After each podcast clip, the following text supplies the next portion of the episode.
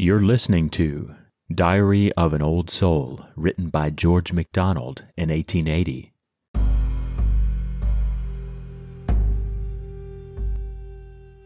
Like clogs upon the pinions of thy plan we hang, like captives on thy chariot wheels, who should climb up and ride with death's conqueror.